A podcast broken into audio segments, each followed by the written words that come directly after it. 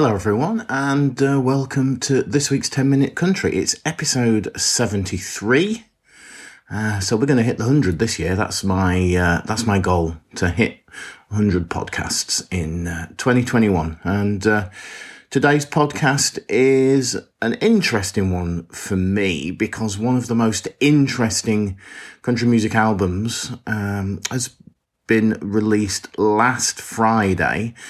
Um, and there's a lot to talk about. And the album that we're referring to is uh, Morgan Wallen's Dangerous album, the, the double album.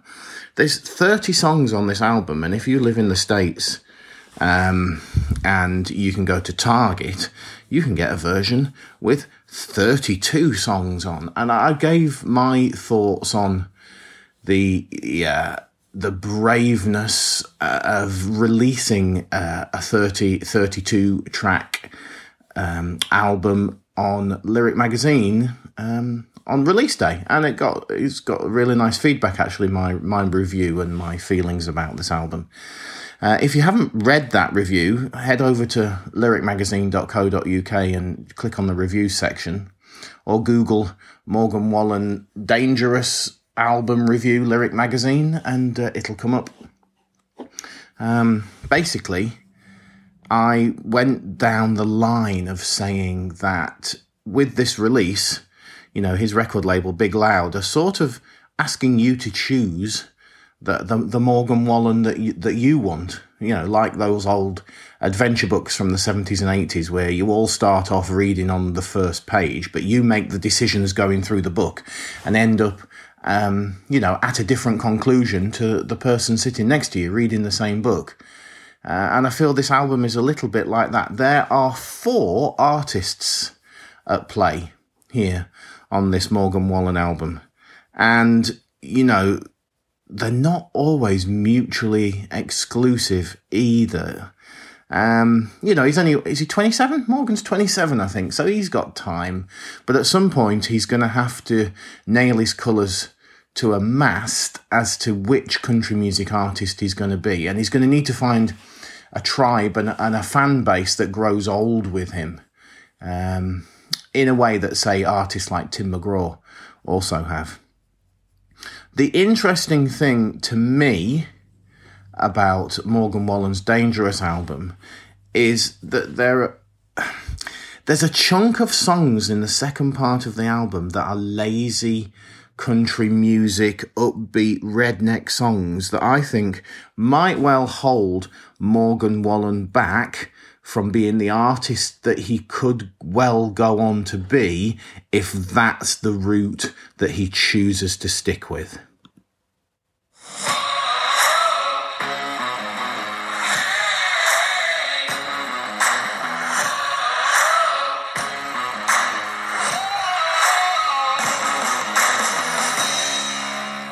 And so that's what the podcast is about today.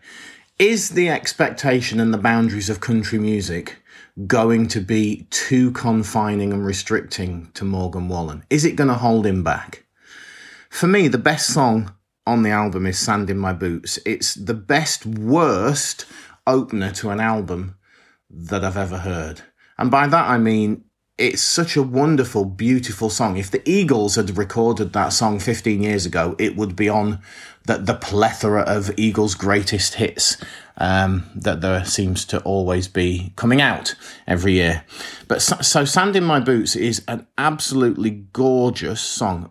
Interestingly written by uh, Ashley Gorley and Josh Osborne with Hardy. And I liked Hardy's um, debut album that came out last year, A Rock, and I interviewed him over the phone, and he was a smashing guy, really intelligent, well thought out guy. So I'm not surprised that Hardy has been involved in what to me is the best song on Dangerous. But conversely, Hardy has also been involved in what I consider to be the worst songs on Dangerous, and those are there's, there's a run of songs from Still Going Down which is the opening song on disc 2 or track 16 for the streamers. He also co wrote Beer Don't, he co wrote something country. Um, there are other songs around there as well, like Rednecks, Red Letters, Red Dirt, Country Ass Shit, uh, which are just really, really lazy cliched. Look at my accent. Listen to my accent.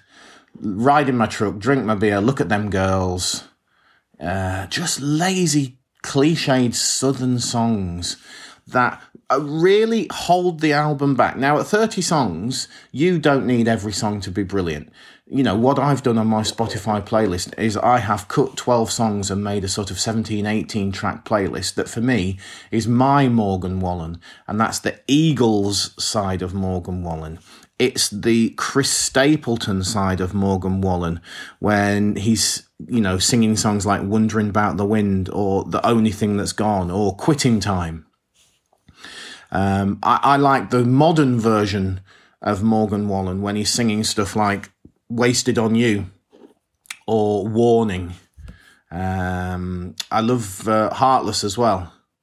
Um, interestingly, that's a Ryan Hurd. Like Ryan Hurd's involved in that one.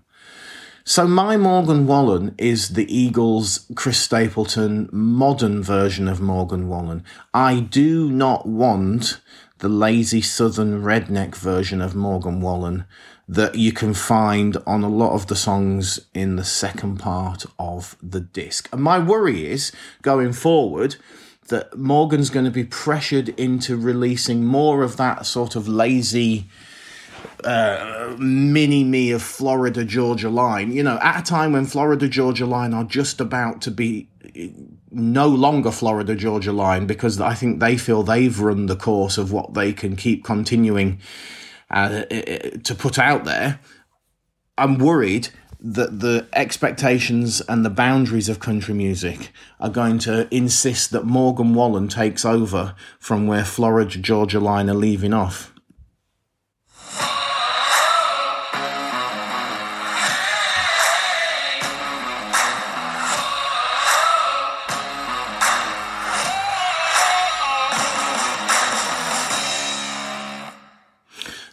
The problem is at 27 morgan's still you know a young guy and and he's going to be touring arenas relatively soon and he's going to need some up tempo stuff because you can't be sitting at a piano playing you know 11 versions of sand in my boots uh, for a big arena crowd. And i get that. I get that he has to have some up tempo stuff but some of the some of the more modern songs on there like your bartender um, are up tempo. Need a Boat is about as country ass shit as a song can get in country music.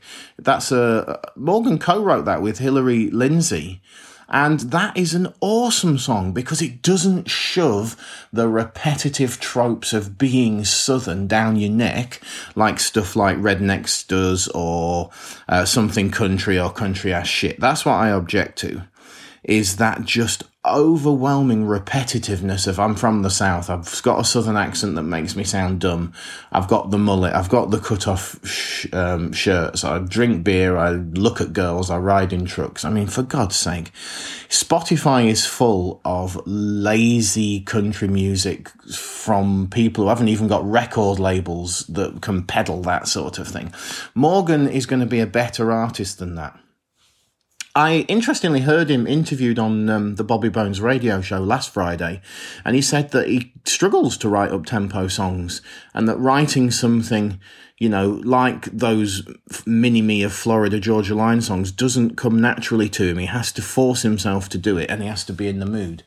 So this is a plea to Morgan Wallen, and this is a plea to Big Loud Records and the people who are going to look after his career going forward you know, have the bravery to let him be the artist that I think he's going to be. He's going to be the artist that records stuff like Sand in My Boots. He's going to be the artist singing Wondering About the Wind or The Only Thing That's Gone. He's going to be the artist looking at, you know, retro stuff like Seven Summers. There's going to be the modern stuff in there that he does really well. And there's going to be the quitting time and the living the dream um, side of Morgan Wallen as well. What we need to jettison fairly soon in his career so that he doesn't get confined and restricted by the boundaries of this actually quite conservative genre. We need to jettison that mini me Florida Georgia line southern redneck side, which is cliched and lazy and uncreative and has been done a thousand, thousand times before.